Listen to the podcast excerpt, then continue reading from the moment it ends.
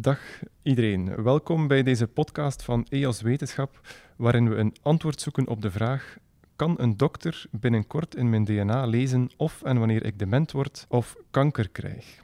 Ik ben Kim Verhagen, ik ben redacteur bij EOS Wetenschap en om die vraag te beantwoorden ben ik vandaag naar de campus Gasthuisberg in Leuven getrokken. Ik heb hier afgesproken met computationeel geneticus Stijn Aerts van het Vlaams Instituut voor Biotechnologie, het VIB. Dag Stijn. Dag Kim. U bent uh, bio-ingenieur, geneticus, computerwetenschappers. Dat waren allemaal termen die ik vond op het internet. Samen wordt dat dan uh, computationeel geneticus. Wat is dat precies? Wat doet een computationeel geneticus? Wel, in mijn uh, onderzoeksgroep, in mijn laboratorium hier, doen we onderzoek naar DNA, vandaar geneticus. En we doen dat door veel gebruik te maken van de computer, van algoritmes en, en van programmeren omdat we heel veel grote datasets analyseren, eh, zoals volledige genomen. En vandaar het computationele. Dus computationeel met de computer en geneticus dat we DNA analyseren. Dus u neemt een DNA-staal, daaruit komt zeer veel informatie. En met de computer, met de hulp van de computer, kunt u daar dan informatie uit, uit halen? Dus heel veel van ons onderzoek um, situeert zich, ja, dus interdisciplinair onderzoek. We kunnen zeggen dat we zowel wet lab als dry lab onderzoek doen. Dus in het wet lab, in het, in het natte laboratorium, daar gaan we stalen uh, analyseren, gaan we DNA-extracties doen, maar ook RNA-extracties. Ik kan daar misschien straks nog wat uh, over uitleggen. Uh, en dat DNA wordt dan gesequenced, de sequentie daarvan wordt bepaald op, op nieuwe toestellen die op, van heel veel DNA tegelijk de sequentie kunnen bepalen. En dat genereert gigantische hoeveelheden data. En dus het uh, interdisciplinaire uh, onderzoek, dat het bioinformatica is in feite, dat combineert wiskundige technieken, statistiek, artificiële intelligentie, dus machine learning, um, om die data te analyseren, om daar informatie te gaan uithalen, zoals verschillen in DNA-sequenties tussen individuen, of uh, verschillen in DNA-sequenties tussen species, tussen organismen. We gebruiken heel veel comparatieve wetenschap ook om, om DNA te vergelijken tussen, tussen organismen, maar ook om de identiteit van cellen na te gaan. Dus we, in mijn uh, onderzoekslaboratorium werken we heel veel rond genoomregulatie. Dus in het DNA, hè, we hebben ongeveer drie iets meer dan 3 miljard basenpaden in ons DNA zitten. We kunnen dat volledig tot sequentie brengen via nieuwe technologie van sequencers. En um, de genen in ons, in ons genoom, die, dat zijn stukjes van het DNA, die beslaan eigenlijk maar 1% van, van al die 3 miljard basenparen. En die genen die coderen voor eiwitten en die eiwitten die zorgen voor de functie in onze cellen. Maar in elke cel van ons lichaam, in de hersencellen of in de levercellen of in de spiercellen, dat zijn helemaal andere soorten cellen die een andere functies hebben. En die hebben allemaal het volledige genoom, dus het volledige DNA in hun kern zitten. Maar die hebben toch uh, hun eigen functies, omdat die een specifieke set van genen tot expressie brengen. Dus er zijn, in elke cel brengt, een unieke set van genen tot expressie. En we kunnen, die, uh, we kunnen dat nagaan door RNA uit de cel te halen. En RNA is een boodschapper die vanuit het DNA wordt gemaakt, enkel voor de genen die actief zijn. En die naar eiwitten worden omgezet bijvoorbeeld. We kunnen dat RNA eruit halen en dan omzetten tot DNA. En dat DNA kunnen we dan sequencen. Dus het is niet alleen de sequentiebepalingen die we doen om menselijk DNA, alle letters eigenlijk te verzamelen en op een rijtje te zetten. Maar het is ook, we gebruiken die DNA-sequencing ook uh, evenzeer als een soort van telmachine, waarbij we het aantal RNA's uh, per gen gaan tellen in elke cel. En het mooie van, van, van dit onderzoek is dat sinds kort dat we dat ook op single cel kunnen doen, dus op enkelvoudige cellen. Dus van een complex weefsel waar verschillende celtypes in zitten, kunnen we die mooi uh, nu scheiden van elkaar en voor elk celtype individueel nagaan welke genen tot expressie komen. En dus daar ook uh, wordt zo één experiment, duurt misschien twee of drie dagen, maar kan uh, tienduizenden individuele cellen gaan um, oplijsten en voor elke cel 20.000 genen die geteld worden. En dus dat is een gigantische dataset die dan uh, geavanceerde technologieën, bioinformatica nodig heeft om na te gaan welke genen specifiek zijn, welke genen wanneer tot expressie komen, hoe dat, hoe dat die dynamisch veranderen bij bijvoorbeeld een, een, een, een behandeling of tijdens de tijd, tijdens ontwikkeling of tijdens veroudering. Allemaal dynamische processen die we nu eigenlijk pas mooi in kaart kunnen brengen dankzij de combinatie van DNA-sequentiebepalingen toegepast op single-cel niveau om genomische controle te analyseren. Daarnaast het, de, de klassieke, um, wat, wat, ook misschien het thema uh, meer is vandaag, om, om na te gaan van wat kunnen we allemaal uit onze DNA halen. We hebben ook heel wat onderzoeksprojecten lopen, waarbij we gaan proberen te achterhalen welke variaties tussen individuen effectief belangrijk zijn of een impact hebben op het genoom. Want er zijn ook heel veel variaties die misschien uh, minder uh, impact hebben op een bepaald celtype of een bepaald gedrag, een bepaald fenotype. En hoe kunnen we eigenlijk variaties in, het, in onze DNA-sequentie gaan koppelen aan een fenotype, aan iemand die misschien sneller kan lopen, of aan iemand die misschien vatbaarder is voor een bepaalde ziekte, of aan misschien iemand die een bepaalde ziekte al heeft, dus als diagnosis, uh, diagnostische eigenschap. Begrijp ik het dan goed dat het vooral fundamenteel onderzoek is, beter begrip van onze genetica en van zaken die eraan gelinkt zijn? Of onderzoeken jullie ook specifieke aandoeningen? Het grootste deel van ons onderzoek in mijn laboratorium is vooral fundamenteel, om het beter begrip te krijgen van hoe het DNA werkt. Dus we zijn echt geïnteresseerd om de DNA-code meer te ontrafelen. Dus de DNA-sequentie, de eerste menselijk genomen, werd uh, bekend in 2001 de First Human Genome Sequence. En sindsdien zijn we eigenlijk, is het veld nog altijd bezig met de interpretatie van de genoom. Van genen weten we al meer en meer en meer, maar van die controleregio's en hoe dat het, genoom gereguleerd wordt, hoe dat, dat geëncodeerd zit in de DNA-sequentie, daar weten we nog heel weinig van. Het is heel fundamenteel onderzoek om die, um, de informatie die in onze DNA-sequentie zit te kunnen interpreteren en dus ook te voorspellen hoe een bepaalde cel gaat reageren en ook om toepassingen later naar regeneratieve geneeskunde bijvoorbeeld, waarbij we cellen kunnen gaan, gaan aanpassen als we ze beter begrijpen. Dat is eigenlijk, vereist eigenlijk een grote fundament van, van, van, van, van kennis waar we nog op aan het werken zijn. Daarnaast, we zitten, wij zitten in ons labo, uh, we maken deel uit van het Centrum Menselijke Erfelijkheid en we zien in het departement een heel spectrum van uh, fundamenteel onderzoek naar ook uh, toepassingen in het ziekenhuis, omdat er een aantal groepen in het ziekenhuis ook um, families uh, gaan sequencen, DNA-sequentie bepalen. En dus er zijn wel interacties om onze kennis die we opdoen of onze bioinformatica-algoritmes die we nieuw ontwikkelen, te gaan toepassen op, um, op DNA-sequenties waar we effectief iets willen achterhalen. Een van de aspecten die meer translationeel zijn in, in mijn labo is dat we veel werken met, uh, met kankerstalen die komen van, um, van melanoma, huidkanker, waar we een heel aantal uh, patiënten afgeleide stalen hebben in ons labo, die we in, in cultuur in, in, in, een, in een schaaltje kunnen groeien, waar we allerlei, allerlei testen op kunnen doen om na te gaan welke variaties in de genoomsequentie kunnen leiden tot welk gedrag van die kankercellen.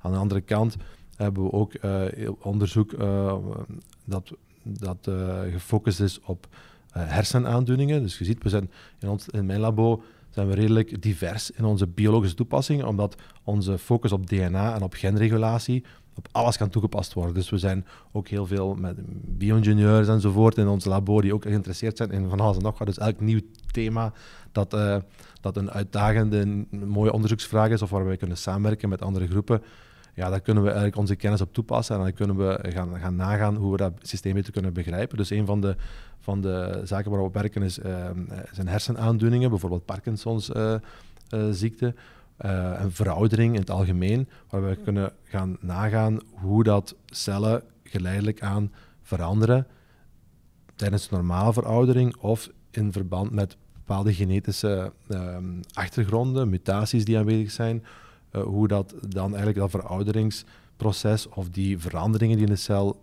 tijdens de veroudering voorkomen, hoe dat die in bepaalde celtypes in onze hersenen um, sterker naar voren komen dan in andere. Bijvoorbeeld bij Parkinson's ziekte is er een bepaalde regio in de hersenen die het eerst wordt aangetast, die dan een specifiek fenotype, zoals uh, slaapproblemen, maar ook uh, uh, stapproblemen en, en, en, motorische problemen naar voren brengt. Dat, dat komt omdat er één, regio, één bepaald celtype meest uh, gevoelig is aan die genetische achtergrond.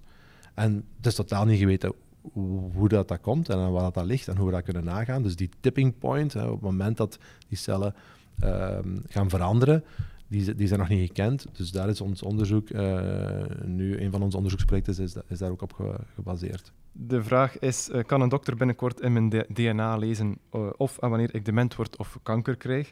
Ik heb in die vraag eerst en vooral onderstreept DNA en DNA lezen. Want ik vraag mij af, hoe haalt u DNA uit een levend wezen en hoe wordt dat dan uitgelezen? Wat moet ik mij daarbij voorstellen? Ja, ja. Dus DNA, ja, DNA kun je uit zowat alles halen wat, wat leeft. DNA is ook een heel stabiel molecuul. Dan kunnen we zien hoe dat, dat DNA van de Neandertaler uh, ook al is gesequenced. Dus dat kan tienduizenden uh, jaren blijven bestaan als, als, als moleculen. Soms wel gefragmenteerd, maar toch, het is aanwezig. Ook in forensisch onderzoek wordt het gebruikt.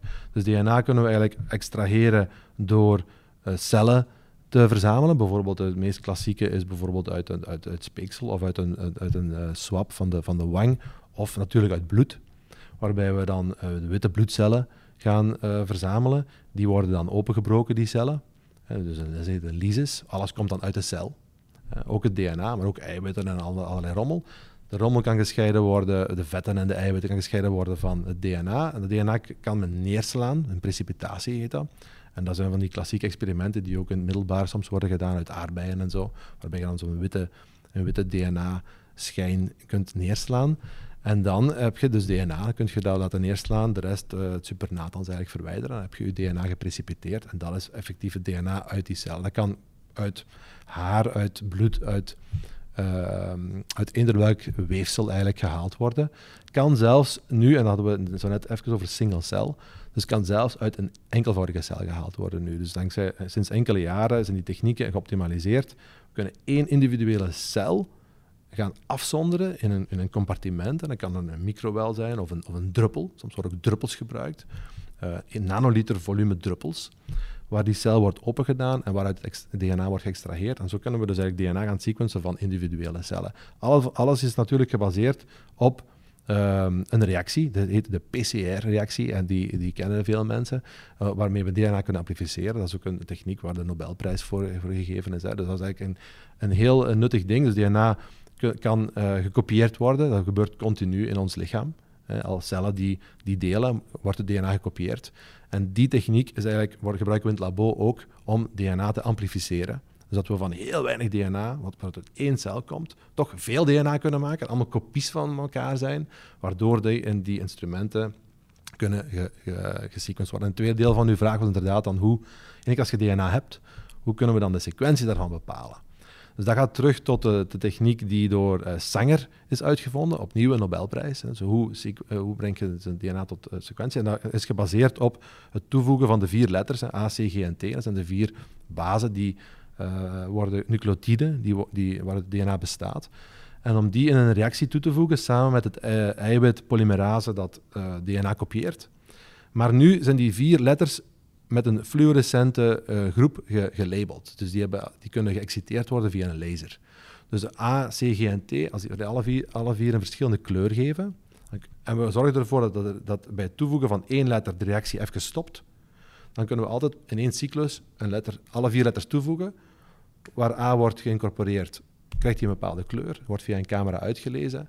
En zo kunnen we stap voor stap, letter per letter lezen. En vroeger was dat dan sequentie per sequentie. Maar nu in de nieuwe technologie, en dat is het mooie van, uh, van de zaak, is dat we eigenlijk miljarden sequenties tegelijk kunnen uitlezen door het gebruik van, uh, van, micro, van chips, waar een, een, grid bestaat, waar er miljoenen plaatsjes zijn en waar elke sequentie op zich uh, een plaatsje kan innemen en waar we dat in parallel kunnen doen voor miljoenen sequenties. En dan is de volgende stap natuurlijk, hoe kunt u tussen het uitgelezen DNA en bepaalde aandoeningen een link gaan leggen? Ja, dus er zijn verschillende manieren om dat te doen en de meest uh, voor, voor de hand liggende uh, manier, denk ik, is om natuurlijk in families te gaan uh, kijken. Dus er zijn aandoeningen die voorkomen in families door bepaalde patronen van overerving.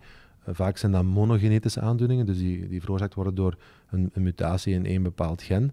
En die via Mendeliaanse overerving dan, volgens de, volgens de regels, de wetten van Mendel, um, worden overgeërfd. En waarbij men dan de personen die uh, de ziekte krijgen, dus de affecteerde individuen, kan gaan sequencen. En dan ook de personen die niet geaffecteerd zijn.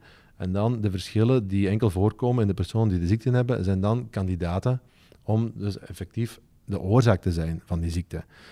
Uh, een andere mogelijkheid die, die wordt toegepast is, uh, dat noemt men associatiestudies. Die gaan niet per familie, maar over hele grote aantallen mensen bijvoorbeeld 10.000 of 20.000 mensen, waarvan het DNA de DNA-variaties worden, worden nagegaan. Moet trouwens niet altijd met sequencing gebeuren. Die associatiestudies gebeuren soms ook via een andere techniek, waarbij men enkel de variaties die veel voorkomen in de populatie uh, sneller kan nagaan. Want we hebben eigenlijk, ja, dat is misschien een zijweg, maar 99,8% van ons DNA uh, tussen u en mij, uh, Kim, ja, is hetzelfde. Dus we moeten dan niet altijd opnieuw alles gaan sequencen. Er zijn maar hebben enkele miljoenen verschillen zijn, bestaan daar tussen ons. En die kunnen we nagaan via eenvoudige technieken dan alles opnieuw te sequencen. Natuurlijk, we missen dan wel de, wat we noemen de de novo mutaties. Dus als er twee ouders zijn, uh, die geven al hun eigenschappen, al hun variaties door via een random mengeling aan hun, uh, aan hun kind. Maar elke persoon heeft ook een aantal, hè, een paar uh, dozijn de novo mutaties. Die kunnen we natuurlijk niet, kijken niet, niet bekijken. Zo. Maar als we dus teruggaan naar die associatiestudies, we kunnen van 20.000 mensen bijvoorbeeld alle variaties gaan, gaan nagaan.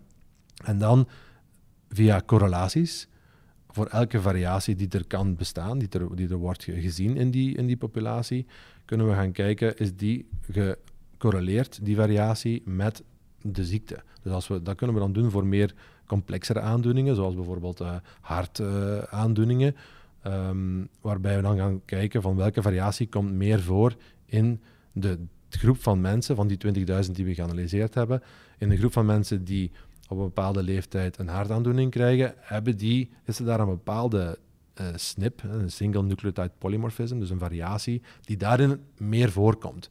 En op die manier zijn er ook links gelegd tussen varia variaties die meer voorkomen in de groep van mensen die een bepaalde aandoening hebben. Dat kan dan gaan over uh, Alzheimer's disease, dat kan gaan over Parkinson's, dat kan gaan over hartaandoeningen, over diabetes, die complexe aandoeningen. Voor Alzheimer's is er bijvoorbeeld een variatie gevonden in ApoE, dat is een gen. Een van onze 20.000 genen heet ApoE. En ApoE komt voor in verschillende allelen. Dus dat wil zeggen dat er verschillende uh, sequenties bestaan in de populatie die voorkomen. Een van die, van die variaties is ApoE4. En dat komt maar voor in 10% of in 15% van de mensen. Maar als je dat hebt, dan heb je meer kans op om Alzheimer's te krijgen. Als je twee, want van elk gen hebben we twee kopieën. We hebben een van onze vader en een van onze moeder gekregen. Als we uh, twee keer ApoE4 hebben, hebben we nog hebben we misschien hebben 20 keer meer kans om Alzheimer's te, te, krijgen. En dat is, het, het, uh, dat is eigenlijk de enige variatie die zo sterk geassocieerd is met Alzheimer's-ziekte. Uh, en dat is bijvoorbeeld ook, dat is misschien een anekdote, dus de Watson, dat is een van de twee die het DNA-structuur bepaald hebben, dus Crick en Watson, in, in, in, de jaren 50, 1953. Die heeft, was ook een van de eerste personen die zijn volledige DNA-sequentie heeft laten bepalen. En die heeft toen op eigen aanvraag gezegd tegen de wetenschappers die zijn DNA, DNA gesequenced hebben, van ApoE4 wil ik niet weten. Dus whatever je vindt in ApoE4, welk allel ik daar heb, mij moet je het niet zeggen, want die wou niet weten of we meer of minder kans hebben op Alzheimer's. Nu, dat gezegd zijnde, moeten we wel ehm, rekening houden met het feit dat op al die aandoeningen, diabetes, Parkinson, Alzheimer's, waar nu variaties gelinkt zijn die een klein beetje een hoger risico geven voor die ziekte, dat dat wel altijd gaat over hele kleine uh, stijgingen. Dus zelfs als je tien keer meer, dat, dat, komt bijna niet voor dat we zo'n sterke associatie vinden, voor tien keer meer kans op een bepaalde ziekte, als dat gaat van 0,1% naar uh, kans naar 0,5 of naar, naar 1% kans, dat is natuurlijk altijd maar een kleine kans om die ziekte te krijgen. Dus heel, da daarom dat we ook een beetje moeten ja, realistisch zijn van wat kunnen we voorspellen uit ons DNA.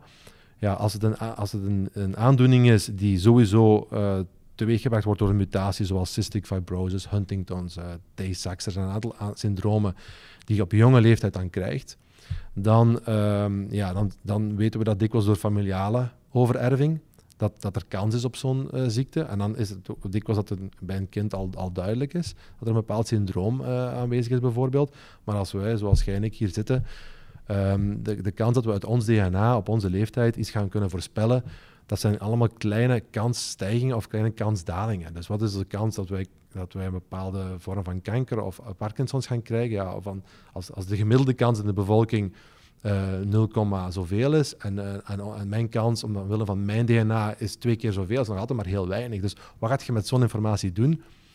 Als, als, de, als de boodschap is van ja, dan moet je maar gezond leven. Ik denk dat we altijd die boodschap kunnen geven sowieso. Dus uh, Ja, dus de voorspellende waarde is in principe nog vrij laag voor die aandoeningen, maar het geeft je misschien gewoon een extra motivatie om dan die voorzorgsmaatregelen zoals gezonder leven ja, te gaan dat denk ik wel. Ja. En dat, dat denk ik wel. Dat is, een, dat is een- zeker een mogelijkheid. Ik heb zelf nu ook eh, recent mijn DNA ingestuurd om te gaan bepalen en ik weet nog niet hoe ik er ga op reageren. Uh, maar ik denk inderdaad dat dat, dat een extra stimulans kan zijn. Nu, dat gezegd zijnde, dat is per, per- voor één individu. Wat, wat, wat kun je als individu met die informatie doen? Op dit moment ja, nog niet zo heel veel. Als, als je gewoon DNA uit je bloed eh, of uit je, uit je wang of uit je speeksel laat analyseren. Natuurlijk is zo'n onderzoek extreem belangrijk om, als die associatie bestaat, om dan na te gaan, en daarvoor gebruiken we dikwijls modelorganismen, hè, zoals eh, muizenonderzoek of eh, fruitvliegonderzoek of eh, onderzoek in, in celcultuur van menselijke cellen die we in 3D gaan groeien enzovoort, om na te gaan van ja, hoe werkt die link eigenlijk? Waarom is die link daar? En als we, als we dat beter begrijpen, het mechanisme van hoe dat een bepaalde ziekte ontstaat en dat die beïnvloed wordt door bepaalde mutaties, dus die variaties in genexpressie, variaties in eiwitten enzovoort, dan hebben we natuurlijk een, een, mogelijkheid om nieuwe therapieën te gaan ehm, voorstellen of te gaan onderzoeken. Dus je moet via het mechanisme gaan en daar, dat is eigenlijk wat er, wat er in het genetisch onderzoek veel gebeurt. Grote associatiestudies, niet om die individuele persoon te zeggen van je hebt 2% meer kans op dit of op dat, maar om eigenlijk naar therapie te gaan. En te gaan kijken van, oké, als die ziekte dan komt, dan kunnen we er misschien bepaalde eh, medicatie voor gaan, eh, gaan, gaan voorstellen. Hè. Er circuleren commerciële genetische tests die wel die individuele analyses doen. En die ook beloven om bijvoorbeeld, ik vond er een paar die kunnen achterhalen voor welk voedsel je allergisch bent, voor welke genetische aandoening je eh, risico loopt. Of bijvoorbeeld ook of je een, eerder een uithoudingsatleet bent of een, eh, een, eh, krachtatleet. Hoe, hoe zinvol zijn, zijn dat soort tests? Ja, ik denk dat dat wel een, zeer interessante evolutie is. Dus ik heb eh, net verteld, ik heb zelf mijn, mijn DNA ook eh, in analyse gebracht met twee van die, twee van die providers. Ook omdat ik een, een idee wou hebben van hoe vergelijken die twee zich. Er zijn een aantal van die firma's nu op de markt die zo'n testen aanbieden. Ik heb er twee gekozen. Ehm, en ik ben nog in afwachting van mijn resultaten. Dus ik, ik, ik ga over een paar weken krijgen. Dus ik ben heel benieuwd. Dus ik vind, het wel, ik vind het wel heel leuk om te doen. Het is ook een soort van kennismaking voor de bevolking. Dat mensen die voor 100 euro hun DNA kunnen analyseren. ehm, ook al is dat niet direct een aanleiding tot, het, eh, tot een bepaalde voorspelling van, van een ziekte die u morgen gaat overkomen. Ik dat het wel heel nuttige kennis is en, en een fijn, eh, fijne informatie. Eh, nu, dan, daarnaast heb je ook natuurlijk stamboomonderzoek. Dat is ook misschien niet zo heel eh, nuttig, direct, maar wel, wel leuk om te doen. En de, de voorspellingen die een klein beetje meer kans, of zoals we net eh, hebben zitten over babbelen, een klein beetje meer kans op, ehm, op een aandoening geven, kan misschien op termijn verfijnd gaan worden. Dus we zijn nog maar in het begin van, van dit, als we, als we DNA-informatie hebben over, over de hele bevolking.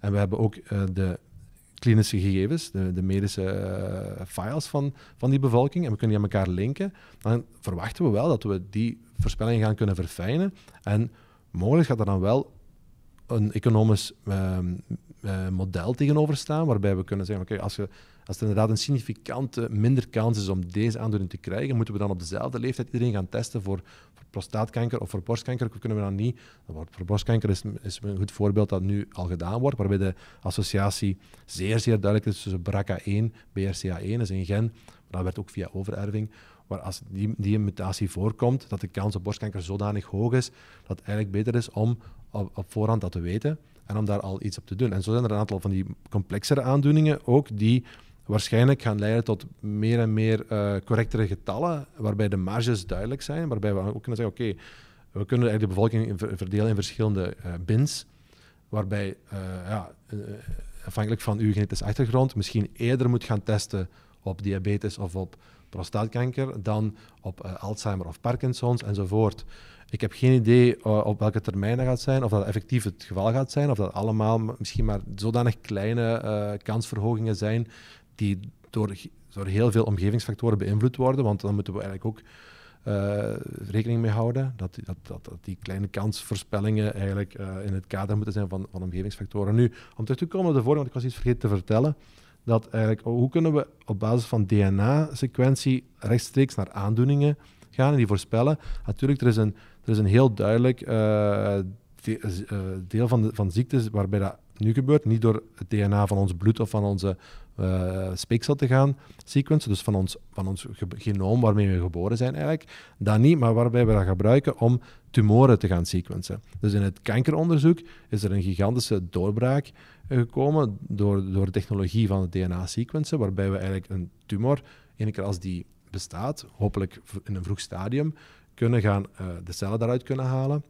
ook op single cell, op enkelvoudig celniveau of in, in totaliteit, DNA gaan bepalen. En afhankelijk van de mutaties die aan de grond lagen van die tumor, dat is iets wat je niet kunt zien in je DNA van, uh, van je bloed, tenzij het bloedkanker betreft, maar dat je niet kunt zien in je DNA waarmee je geboren bent. dus daar hebben we juist gesproken over ja, kansen enzovoort, de polygenese aandoeningen. Maar het DNA wat in een kankercel aanwezig is, kanker is uh, het resultaat van een fout in het DNA. Dus kanker is effectief uh, ontstaat door mutaties in het DNA die we oplopen in ons dagelijks leven.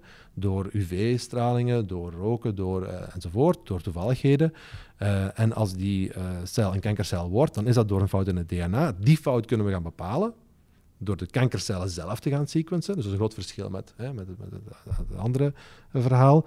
En op basis daarvan zijn voor sommige kankers nu al therapieën ter beschikking die enkel van toepassing zijn als je die mutatie hebt, of die mutatie, bijvoorbeeld een BRAF, dat is ook een van onze genen, BRAF gemuteerd in melanoma, uh, huidkanker. Als die bepaalde mutatie daar is, op die bepaalde plaats, dan krijg je een andere therapie. Dus dat wordt nu eigenlijk al heel veel gebruikt in, uh, in het ziekenhuis hier in Leuven. Dus. Zo'n tumor waarvan dus het DNA gesequenced hebt, uh, zou je dat op DNA-niveau kunnen aanpakken om die te bestrijden, zo'n tumor?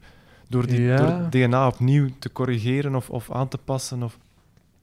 Ja, in de tumor lijkt me het nog altijd de beste manier om proberen de kankercellen zelf te bestrijden, ofwel via een externe therapie ofwel via het immuunsysteem. Dus er zijn heel veel therapieën die nu het immuunsysteem van de patiënt eigenlijk gaan gebruiken om de kankercellen aan te vallen. Uh, want als we het DNA in de kankercellen zelf kunnen veranderen, dan moeten we natuurlijk de kankercellen kunnen vinden. Maar als we de kankercellen kunnen vinden, kunnen we ze in, in, eigenlijk in persoon misschien ook gewoon afdoden.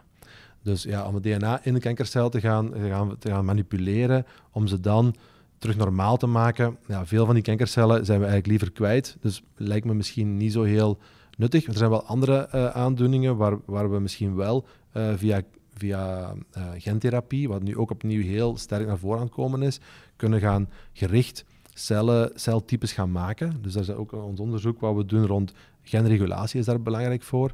Als we goed begrijpen hoe een bepaalde hepatocyt bijvoorbeeld in onze lever, wat dat, dat is, hoe dat die, wat die identiteit is, als we er dan te weinig hebben. Of bijvoorbeeld um, insulineproducerende cellen in de pancreas.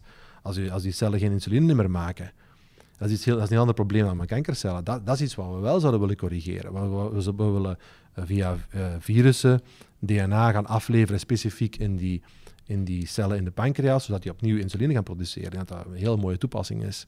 Dus als ik het goed hoor, de vraag was als een dokter ooit in mijn DNA zal kunnen voorspellen welke aandoeningen ik krijg. Dat komt er wel aan, maar het is nog niet voor meteen. Het is een beetje een complex verhaal in feite. Hè? Dus de, de, verschillende categorieën eigenlijk die we hebben, is op kanker wordt al gebruikt en is het nu al zo en gaat alleen maar feller worden.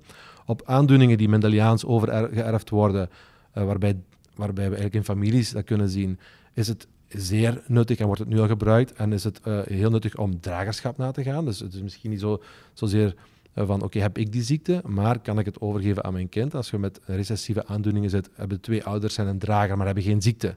Maar één kans op vier dat hun kind wel die aandoening heeft. Dan is een DNA-test natuurlijk extreem nuttig en extreem uh, zinvol. en die worden nu al gebruikt. en dan hebben we de meer complexere aandoeningen, zoals diabetes, Alzheimer, Parkinson, waar we nu een, tot nu toe een kansverhoging in het DNA kunnen berekenen. Eigenlijk. We noemen dat een polygenische score, er zijn heel veel genen mee betrokken. En we kunnen door al die variaties te gaan koppelen via machine learning, gaan voorspellen, uw kans stijgt zoveel. Die kansstijgingen, ja, die zijn nog altijd maar uh, kansstijgingen.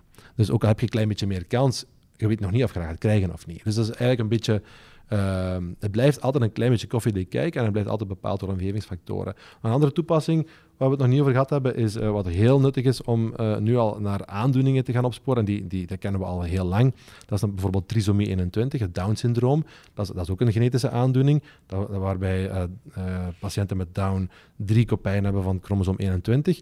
Dat konden we al, al doen voordat we sequentie konden bepalen, want je kon effectief zien aan het karyotype, door, door te gaan kijken naar de chromosomen. Ah, tja, hier zijn drie kopieën hiervan. Dat kunnen we via sequencing nu gemakkelijker doen. En, het, en de mooie toepassing, ik weet niet of je daarvan op de hoogte bent, die we nu eh, via het RISIF wordt die aangeboden aan alle moeders in, uh, in Vlaanderen eigenlijk, um, waarbij tijdens, het, uh, tijdens de zwangerschap het, DNA kan gesequenced worden van het bloed van de moeder. En is het zo dat in het bloed van een moeder die zwanger is, dat er ook DNA rondgaat van de foetus. Dat komt uh, via de placenta, komt er DNA, er komt er cellen en die cellen laten DNA los in het bloed van de moeder. Dus bij het sequencen van het bloed van de moeder kunnen we eigenlijk door de variaties tussen moeder en kind te gaan scheiden, want elk individu is uniek, kunnen we eigenlijk het kind, de foetus DNA apart nemen en daarvan gaan kijken of er drie kopieën zijn van chromosoom 21. En dat wordt nu eigenlijk bij elke zwangere vrouw gedaan hier in het ziekenhuis in Tuzet. Dus er wordt gesequenced uh, gigantische hoeveelheid stalen per week uh, om dat na te gaan. En dat is eigenlijk een heel niet-invasieve techniek, toepassing van, kun je eigenlijk via DNA voorspellen, in dit geval van de foetus, of die, of die ziek is. Dus ik denk dat, dat, het een beetje uh, dat genuanceerd is, dat het afhangt van welke toepassing er is. En dat het voor kanker wel gebruikt is, voor dragerschap zeker, voor uh, niet-invasieve prenatale testen zeker. En voor de polygenische moeten we een beetje afwachten van welke gaat daaruit komen als effectief valabel. En gaat u een huisdokter iets mee zijn van oké, je hebt iets meer kans op diabetes, what, what's next? De eerste stap is natuurlijk uh, die, die link leggen tussen uh, genen en een aandoening. Een volgende stap zou kunnen zijn die genen aanpassen waardoor het risico weggenomen wordt. Eerder dit jaar waren er uh, Chinese wetenschappers die beweerden dat ze daarin geslaagd waren. Ze hadden een erfelijke aandoening weggeknipt uit het, het DNA van een menselijk embryo. Hoe staat u tegenover uh, dat, dat soort onderzoek? Ja, dat voorbeeld van die Chinese wetenschappers is natuurlijk wel heel speciaal, omdat dat eigenlijk een, in, het, in het hele onderzoeksveld als een grote misstap beschouwd werd, voor, vooral op ethisch vlak eigenlijk, omdat er geen goedkeuring was, er werd niet genoeg nagedacht over het bepaald onderzoek en dat ging eigenlijk vooral over één individu, één Chinese wetenschapper die met met de eer wou gaan lopen om de eerste CRISPR-baby gemaakt te hebben. Maar die is echt totaal ja, niet geaccepteerd en echt veroordeeld door de rest van de wetenschappers als uh, niet-ethisch onderzoek. Maar het is natuurlijk wel interessant om te gaan nadenken van ja, welke veranderingen die we nu kunnen aanbrengen. Technisch gezien kunnen we veranderingen aanbrengen aan het DNA. Welke daarvan zijn nuttig? Welke daarvan kunnen we eigenlijk echt iets mee doen? En welke hebben goede sociale en ethische impact? Heel veel van die mogelijkheden kunnen natuurlijk ook opgelost worden, vaak, en daar moeten we ook realistisch in zijn, door de selectie van embryo's, waarbij we via in vitro fertilisatie, die toch nodig is als we DNA willen aanpassen van een nakomeling, waarbij we dan eigenlijk gaan selecteren, in, het voorbeeld van dragerschap, van recessieve aandoeningen, twee ouders hebben kans, één kans op vier om een kind ter wereld te brengen dat een zeer ernstige aandoening zal hebben en de leeftijd van 20 jaar niet zal halen. Zoiets kunnen we eigenlijk al zien in de embryo's en kan er een embryo gekozen worden om ingeplant te worden dat die, dat die genetische afwijking niet heeft. Dan is het heel complex om die te gaan aanpassen. Terwijl er eigenlijk embryo's zijn die wel oké zijn. Dus eh, als het zo ook opgelost kan worden, denk ik dat er niet veel toepassingen zijn voor CRISPR. Maar andere voorbeelden, zoals we net uh, complexere aandoeningen, denk ik dat er wel meer en meer toepassingen gaan zijn om via DNA-manipulatie eigenlijk stukjes DNA te gaan inbrengen in bepaalde celtypes in ons lichaam die nieuwe functies gaan, gaan, hebben. Dus dat we eigenlijk een, een, een, een genezing gaan kunnen doen via regeneratieve eh, geneeskunde heet dat dan, waarbij we eigenlijk via gentherapie um, kleine foutjes of kleine um, ja, probleempjes eigenlijk kunnen gaan aanpakken door cellen in ons lichaam, bijvoorbeeld stamcellen of cellen te gaan herprogrammeren, die dan die functie gaan overnemen of die dan die cellen terug uh, gezond kunnen maken. Ik dat er daar wel zeer veel uh, mogelijkheden zijn. En het mooie is dat we alle technologieën al hebben. Dat we nu op een, niet zoals de Chinese wetenschappers, maar op een goede, constructieve, pragmatische, ethisch verantwoorde manier, stap voor stap, ons onderzoek moeten doen. Ehm, zodat we de risico's duidelijk in kaart kunnen brengen en kunnen uitsluiten. En dat we dan volle bak eigenlijk moeten gebruik maken van die technologie in de geneeskunde. Uh, ja, dat denk ik wel. Heeft u daar soms schrik voor dat het... Eh, er wordt vaak kritiek gegeven van we weten misschien iets te veel uit onze genen, waardoor mensen bang kunnen worden dat ze een bepaalde aandoening hebben, of ook die, die aanpassingen die gedaan worden aan genen. Hoe staat u daar tegenover? Ik heb niet zoveel bang om het plots aan onze genen. Ik heb meer bang uh, van het feit dat, uh, dat bang hebben van het, van het prutsen. Zoals we ook uh, te veel bang hebben gehad van genetisch gemodificeerde planten, die eigenlijk een, een, fantastische oplossing kunnen zijn als het goed gebeurt. Via CRISPR ook dezelfde methode die we nu besproken hebben in mens, kunnen bij planten gebruikt worden om die nieuwe, betere eigenschappen te geven die gigantisch goed zijn voor het milieu, gigantisch goed zijn voor, voor het voeden van de wereldbevolking en waar we in Europa eigenlijk achter staan met, met, met wetgeving. Um, dat is eigenlijk sterk gedreven door de angst om aan iets te prutsen.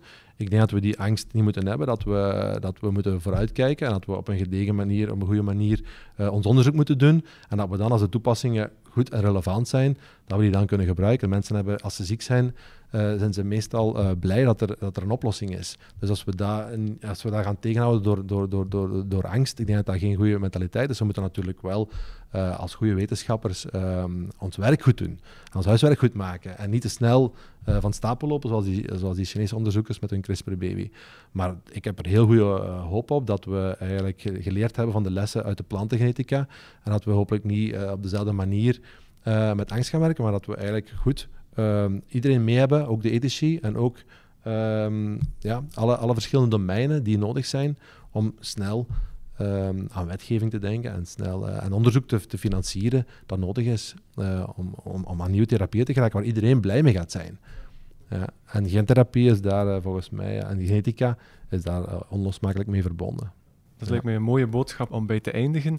Misschien nog, nog even kort om, om onze, ons misschien wat te prikkelen. Welk onderzoek komt er aan in de komende jaren in uw uh, lab? Uh, we zijn nu nog uh, sterk geïnteresseerd om de hersenen van de fruitvlieg eh, meer en beter in kaart te brengen. De fruitvlieg is een fantastisch modelsysteem waar dat maar 100.000 cellen in de hersenen heeft en toch een gigantisch complexe uh, gedrag kan vertonen. En dus eh, waarschijnlijk gaat de fruitvlieg um, een van de eerste organismen zijn waar we vanuit het DNA, alle informatie die in het DNA zit, kunnen gaan kijken welke cellen er kunnen gemaakt worden in de hersenen, hoe dat die cellen met elkaar verbinden. Dus we noemen dat het connectoom, hoe dat alle hersencellen met elkaar verbonden zijn tot een netwerk en hoe dat, dat kan leiden tot gedrag. En hoe dat de identiteit van een bepaald celtype in de hersenen gemaakt wordt door het DNA, tussen haakjes, we kunnen dat misschien ook dan veranderen. We kunnen dan bepaalde celtypes meer en minder gaan maken. En hoe dat die celtypes in de hersenen aanleiding geeft tot gedrag, ik denk dat dat een fantastische uh, uitdaging is. En dat we eigenlijk kunnen gaan doen in de fruitvlieg en daarna ook ehm, op, op, eh, op uh, modelorganismen met, met, met, ja, met grotere hersenen, zoals een muis bijvoorbeeld, de mens. Andere dingen waar we nu heel enthousiast over zijn, is alles wat met single-cel-onderzoek te maken heeft, en zeker met uh, wat we noemen organoids, dus menselijke cellen die we kunnen groeien in 3D. En waar we ook vanuit stamcellen, van menselijke stamcellen, eigenlijk bepaalde celtypes kunnen gaan maken. Dus we zijn aan het proberen om bepaalde celtypes te maken um, door CRISPR te gebruiken, door DNA-manipulatie eh, te doen, waarbij we specifiek een aantal genen aanzetten en waardoor we van een stamcel een neuron kunnen maken. Een bepaald type van neuron, een subtype van neuron of een andere uh, cel. En als we dat kunnen in vitro, dan denk ik dat dat heel uh, interessant is, fundamenteel gezien. En misschien ook wel toepassingen kan hebben. Klinkt heel interessant. Bedankt ook voor het hele boeiende gesprek, voor de duidelijke antwoorden. Uh, dank u wel. wel. Bedankt voor de mooie vragen en het leuke gesprek, Kim. Ik wil jullie luisteraars ook bedanken om tot hiertoe te luisteren. Als u zelf een vraag heeft, stel ze dan gerust via eoswetenschap.eu of via onze sociale media. Tot een uh, volgende aflevering.